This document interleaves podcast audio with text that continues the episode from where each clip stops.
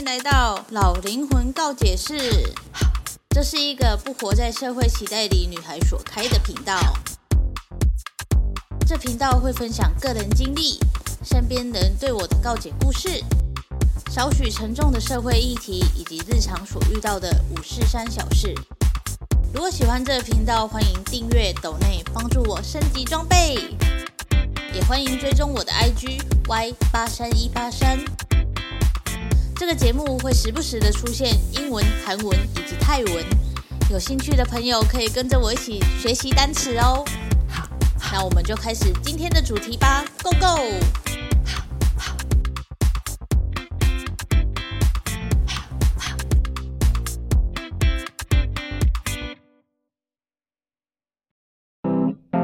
插播插播，老灵魂告解室已经开启会员制的方案喽！加入告解室可以跟我互动，可以提早听到下一期的内容，也可以跟我告解，或者是想讨论的议题都可以提出来一起讨论哦。那么就点击资讯栏的链接，一起加入老灵魂告解室吧！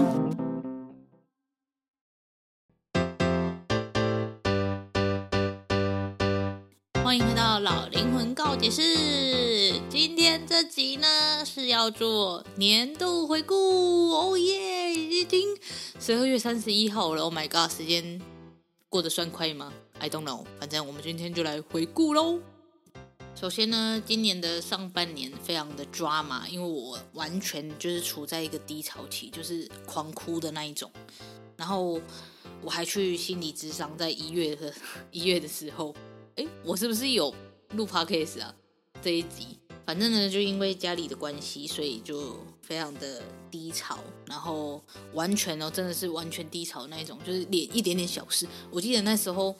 会呃没办法停止哭泣，只是因为别人跟我讲了一句：“哎，你食量很大。”好像是因为这一句话，然后其实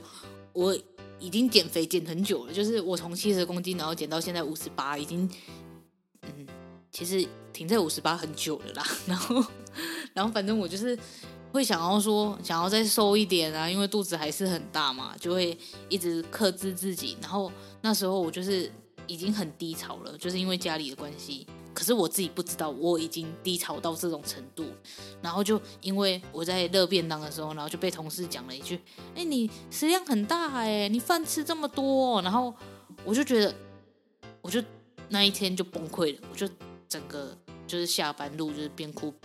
着回家，这样就边骑车，然后一直哭一直哭，然后口罩都湿了，然后我就想说，怎么会这样？怎么会因为这句话就？就就就就就是崩溃成这样，因为其实从七十减到五十八已经很不得了了。就是你，哎，我我这种状态可以，哎，我出社会才减这么多，哎，就很很不容易了。然后结果因为人家的一句话，然后就整个大崩溃。我记得我哭了两天，我就是连回到家，我只要安静下来，我就还在哭，就是停不下来的那一种哭。然后我就知道啊。我的心理状态已经受不了了，我已经承受不了我现在的情绪问题了，所以我就隔天我就哭着开始找心心理咨商，然后我就找到，结果就就是没有找到一个好的嘛，然后后来我就想说算了，然后后来就继续过年嘛，然后干嘛的，反正呢就是那个低潮没有办法解决，我就决定说我要去花莲玩。那时候呢，本来就是想要让自己突破一点，然后同时呢，诶，我记得我 我有录 podcast，我有讲过这件这件事，就是我在花莲的时候，我把我极度抱怨父母的那一集 podcast 传给我父母看，也不是看了，给他们听，然后让他们知道我我心里是怎么想的。然后，因为我就是住在家里，所以我如果呃，直接传链接给他们的话，他们就一定会哭给我看嘛，对不对？所以我就先逃到花莲去，然后再丢给他们，然后至少我们都有彼此都有两天的缓冲期，然后我再回家的话，至少或许可以有一点点、一点点的小，就是你知道小对弈的那种感觉，可以稍微缓冲一下这样。但是呢，我。去花莲的那一天，因为我算是礼拜五上去的，然后礼拜五的时候我就想说，我要开始用我品牌的东西，因为我是呃去去年十二月决定开始制作商品的，就是我一直都很想要到市集摆摊，然后我想要画一些东西，可是因为我以前对我自己的的。画画很没有自信，就是我如果仿画的话，我可以画得很厉害。可是你要我从零到有，我没有办法画出来，所以我一直觉得我我就是一个没有天分的人。可是我又想要做这种事情，就是我很羡慕那一些可以画画然后出产品的人，所以我就已经观看很久了啦。然后去年的时候，我就决定说我要尝试看看，因为我我觉得就啊，我知道我那时候就是看到一句话，就是世界这么大。肯定会有人喜欢你，为什么一定要抓着那一些不看好你的人，然后一直贬低自己这件事？所以我就想说，啊，世界这么大，我的风格肯定会有人喜欢的，所以我就决定我要来画画这样。所以那一天我去花莲的时候，先到台北，然后因为我想说我要做衣服，然后就是我我有打算出衣服。然后现在就还没有出，因为资资金问题嘛，就没有钱啦，我要怎么出？所以呢，我就没有还没有出这样。然后呢，我就先在那一天我就安排了一堆哦，我我记得我安排了一二三四四个四个厂商哦，我真的是疯了，我竟然安排了四个厂商，然后在那一天想要就每一个都见到这样。结果那一天你知道，那那一个礼拜就是完全下雨，然后我又因为嗯。我我拖着我的行李，然后走到那个火车站，然后因为就是肚子突然 非常的痛，然后我就在火车站那边就拉了肚子，然后就有 delay，就是我原本预计的时间要去到台北的时间就 delay 到中午这样，所以就有很多厂商我就没有去看。最后呢，我四家厂商我只见了一家，你就知道我那一天多崩溃了，就是。本来是应该要充电的，结果就因为这样，那一天就超忙的，然后最后，哦，到花莲的时候，整个直接崩溃。然后我那时候去花莲，我就想说，我一定要挑战一个我之前没有做过的事情，所以我就我就有买了飞行伞的体验活动，这样。结果呢，就如我刚刚所说的，那三天全部都在下雨，所以就取消了。然后到现在我都还没有。去飞哦，真的好可惜哦，我应该要去飞的。没关系，明年再去飞，因为我蛮喜欢花莲的。所以呢，就是因为呃去年底开始决定要做，所以我就开始送印一些贴纸啊，然后明信片啊什么之类的，就开始做了。就这样义无反顾的开始做这件事情。然后开始在 Pinkoi 上开馆啊，然后上架产品啊，然后呃还去找那个帽子啊，因为我也想要做帽子，反正我就就是想要把我的东西都做成商品，就是我不想要走文创类的，我想要走呃品牌类的，不知道大家懂不懂那个差别？就是你如果走文创类，你就是纸胶带，然后贴纸、明信片、笔记本。Anyway，这些东西，可是我想要走品牌类的，我想要走呃衣服、帽子，然后一些包包什么之类的，所以我有做饮料袋这样。然后，所以我的前三个月，就是前第一季，二零二二年第一季就非常非常的忙碌，然后又很低潮这样。然后因为我把那个东西丢给我的父母听了嘛，所以我的父母，尤其是我妈呢，她就各种的摆脸色给我看，就是你。你去跟他讲话，你就会知道他在生气，然后你就要用你的冷屁，不是不是，你就要用你的冷脸去贴他的热屁股，这样，然后你就会觉得，啊、哦，好烦哦，在家里好烦哦。可是你又没有，就是我又没有多余的钱可以搬出去住，就觉得好烦哦，真的好烦哦，在家里压力很大，这样，所以就越来越低潮，搞什么就完全没有放松到这样。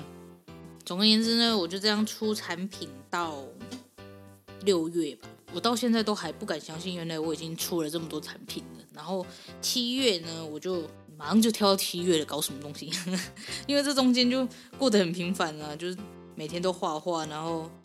上周日上泰文课之类的。对啊，这中间都过得很平凡。然后呢，就到七月，我就想说，哎，不行，因为我的东西就是就是非常的有个人风格。然后呢，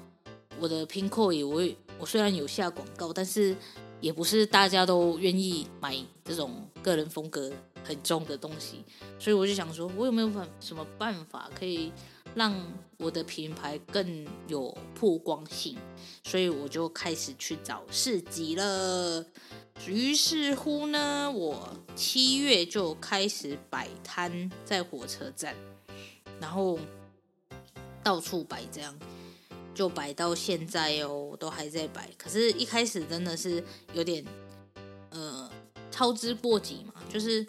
火车站那边有市集，应该大家都知道。然后我那时候是几乎每个礼拜六我都去摆，因为我礼拜日要上课嘛，所以我就礼拜六去摆。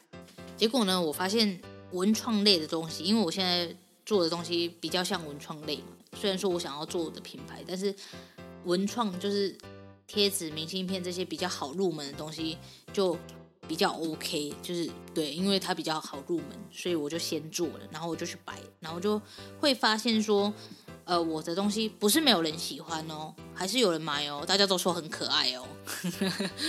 老王卖过一下，大家都说很可爱哦。然后呢，但是因为我的东西都太低单价了，就是不像隔壁卖那种耳环、衣服的啊，他们可能就是呃呃那个叫什么，卖一件衣服可能就三四百块，然后一下子就摊位成本就回来了。但是我的不是啊，我的 我的东西有够便宜的啊，所以我就没有办法就是赚到摊位的钱。然后那时候呢，不知道会是这个状况，就是把这个世界想太美好了。所以每个月都去摆的时候，就发现，哇，不行哎，完全就是撩紧的状态。因为火车站的摆摊费也不便宜，也是要六七百块这样，就真的很贵哦。然后后来我就想说，还是不要这样每个礼拜都摆好了。所以我现在就是火车站那边呢，完全是有点在放掉的状态，然后尽量就可能就是一个月摆一次而已。目前呢，目前是这样，所以七月开始呢，就是摆市集，然后我现在就是苗栗、啊，然后员林啊，火车站啊，这样到处跑，就是哪里有比较便宜的，我就去摆。一开始摆摊的时候，真的是非常的嗯紧张，因为你不知道你应该要怎么做比较好，就是。我之前虽然有跟朋友就是陪他摆摊过，但是因为毕竟不是我的东西嘛，所以我就会觉得说，嗯，I don't care，就是你生意好不好，好像也不关我的事情。可是当我真正自己在摆的时候，我就发现其实那压力真的蛮大的，因为你的东西虽然有人看，而且是看得很仔细的那一种哦，我的东西都很多人看，然后一开始我也不知道怎么去。跟大家讲说我的品牌的背后的意义，我就会跟他们说，嗯，喜欢都可以拿起来看看哦，这样，然后就没了，然后我就很尴尬，在那里就是像罚站一样，然后就错失了很多跟客人介绍我的品牌理念的那种机会。后来呢，摆越来越多次的时候，我就知道该怎么讲。之前上一集就有讲过我的。品牌呢，它的出发点就是为了要保护动物、保护环境嘛，所以我现在就会跟他们讲说，诶，我的哪几个商品是有要做公益的？那这些我画出来的这些东西是为了是背后故事是什么？然后你如果喜欢的话，可以就是买单做公益什么之类的。我现在就会这样讲，也是个不错的进步呢，大家说是不是啊？然后呢，七月份的时候，我还有去把自己的旧衣服、旧鞋子就这样寄出去给那个旧鞋救命。我不知道大家知不知道，反正就是一个非洲小孩，就是因为要走很远的路去取水，然后他们都光着脚，然后结果脚上都有那个什么虫，然后把他们脚就是吃的很吃掉什么之类的。然后我就决定说，很久之前就很想要捐。过去了，可是因为他们每次开放的时间都不一样，然后上次整理好了之后要寄过去，结果他就关掉了，我就没办法寄去了。所以这次七月就刚好有机会寄去，我就把东西都寄过去给他了，算是一种帮忙吧。然后七月呢，非常非常的，嗯，发生了很多事情。就是我七月的时候还去玩，去日月潭玩那个 SUP，非常的好玩，大家推荐。好，然后之后就阿妈七月的时候就过世了，回天堂了，也是在七月的时候发生的。就其实我没有太大的想法，就是因为阿嬷已经因为生病痛苦了很久，所以她这样过世。我觉得对他来讲是一种解脱，因为他只是回到另外一个维度上而已，所以我不觉得呃特别难过或怎样，我反而是替他开心。而且阿阿嬷走的时候 很慈祥啊，很像那个天外奇迹的那个爷爷的笑脸的样子，所以我就觉得阿嬷应该是去到好的地方吧。然后呢，就因为我前面讲过了，我产品都非常的低单价，所以我就想说我应该要。做一点高单价的东西，所以我就开始设计了新的东西，叫做哎亚克力耳环，大家可以去看哦，因为我觉得我做的蛮可爱的。然后呢，那时候呢又有低潮了，所以我又自己跑去苗栗旅游，应该也不是说自己啊，我就是安排好行程的，然后再问说有没有人要跟我去，然后就刚好有人跟我去，我就一起去苗栗玩了一下，然后呢。九月呢，也发生的事情。九月真的是有点崩溃，就是我通常呢，这个人我以为我是天选之人，就是不会得到确诊的这种天选之人。殊不知呢，我在九月底的时候被公司的人传染，然后就确诊了。而且我那一天还很不敢相信哦，我就是觉得，哎，礼拜日那一天早上，我就觉得自己夯夯夯夯。应该是要这样讲，憨憨。然后我就想说，奇怪，怎么会，就是觉得额头热热的，还是怎样？然后早上的时候呢，就量了体温，就还是很正常啊，就三十六点七还九的样子，反正就是还没有发烧起来这样。然后我就照常出门去上课了。然后在上课的时候，我就觉得我自己的身体好像越来越烫。然后我就觉得很奇怪，我真的觉得超奇怪。然后回家的时候，我想说，会不会是就是刮掉，还是中暑，还是怎样？我还特别洗了超热的热水，然后想要把汗逼出来。然后洗完澡之后，我就量了一下体温，哇靠，三十八点九，还是三十八点七这样。然后我就想说，怎么会这样？是不是我的热水洗太烫了？这样，然后就跟我同事讲，然后我同事就说。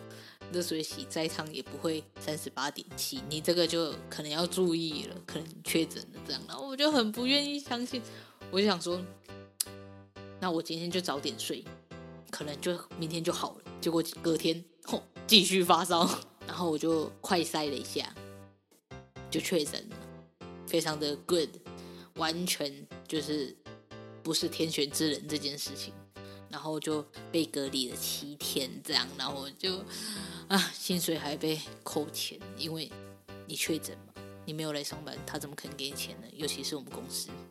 然后十月份呢，就是七天嘛，那我跟你讲，因为那个确诊，我就没有办法去参加，我真的很想参加的那个后里之家的那个市集，就觉得很可惜。好 Q，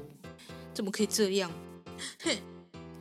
然后呢，也是十月的时候，我就决定说，我明年要去泰国玩，然后就已经很果断的把机票给订下去了。在十月份的时候就已经订好明年三月的机票了，也是很疯狂的这样。然后十月，我也是觉得，因为我发现我很容易被月相影响，就是月相就是那个月亮周期，然后我很容易在新月跟满月的时候。被月亮的磁场影响，然后我就会特别的心情低落，所以十月份的时候也有一段时间真的是完全不想要在公司，完全崩溃的状态。然后加上上上上上集讲的那个职场小霸凌的事情，其实我现在想想就是也没什么了，反正他们要干嘛就他们的事情，他们不要真的就是攻击到我就好了，反正 I don't care。然后十一月呢，就有那个员工旅游，我真的是超不想去的，但是就已经报名了，也没办法。他们就那个行程就排得超烂，结果，哎，反正呢，就是已经度过了，那就过了这样。然后十一月还有我最爱的 Super Junior 演唱会，哦耶哦耶，这个真的是狠狠的疗愈了我一番。然后就到十二月了，十二月真的是我真的非常开心，十二月的到来，因为我明年因为我打算离职，所以这个月过完了，领完年终，我就可以准备去泰国，然后离职了，我就觉得很开心。所以十二月我整个十二月都非常的开心，完全就是我的月这样。虽然说还是有被月相影响，但是我还是觉得很开心。这样看我的行事历，就觉得，哎，我的上半年好像前三个月非常的忙碌，然后后来就还好。但其实我好像一直都很忙，因为我要一直画图，一直想要传达我自己的理念，所以就有点忙这样。然后下半年呢，就开始。矫正一下自己的心态，因为你创了一个东西出来，然后看到没有马上看到效益的话，我个人呢、很心急，然后我就会觉得说：天哪，我是不是就是做不好什么之类的，开始否定自己。但其实这些东西都是需要靠时间的，人生就是如此的矛盾。你明明知道是要靠时间的，可是你没有看到成效的时候，你会你就会一直否定自己，一直责怪自己为什么要就是做这种事情之类的。总而言之呢，我现在回头看一下我的今年，除了低潮的部分之外，我觉得我真的做了很多事情。就我完全没有想到我的品牌就这样出来了，然后也没有想到我可以做到这么多产品，然后也没有想到会有人就是这么喜欢我的理念什么之类的。因为在我每跟每一个客人在聊天的时候，他们。都非常非常的认同我想传达的事情，然后我就是觉得很感动，然后我有认识到很多很棒、很不呃很多不同领域的人，我就觉得哇，我今年过得好有意义哦。然后我希望我的明年也可以更有意义一点，然后更传达我的理念，然后让大家更了解，就是也不是更了解，就是更注重在环境保育跟动物保育身上这样。对。那这就是我这一集的这一年的回顾喽。那我们哇，明年见，拜拜。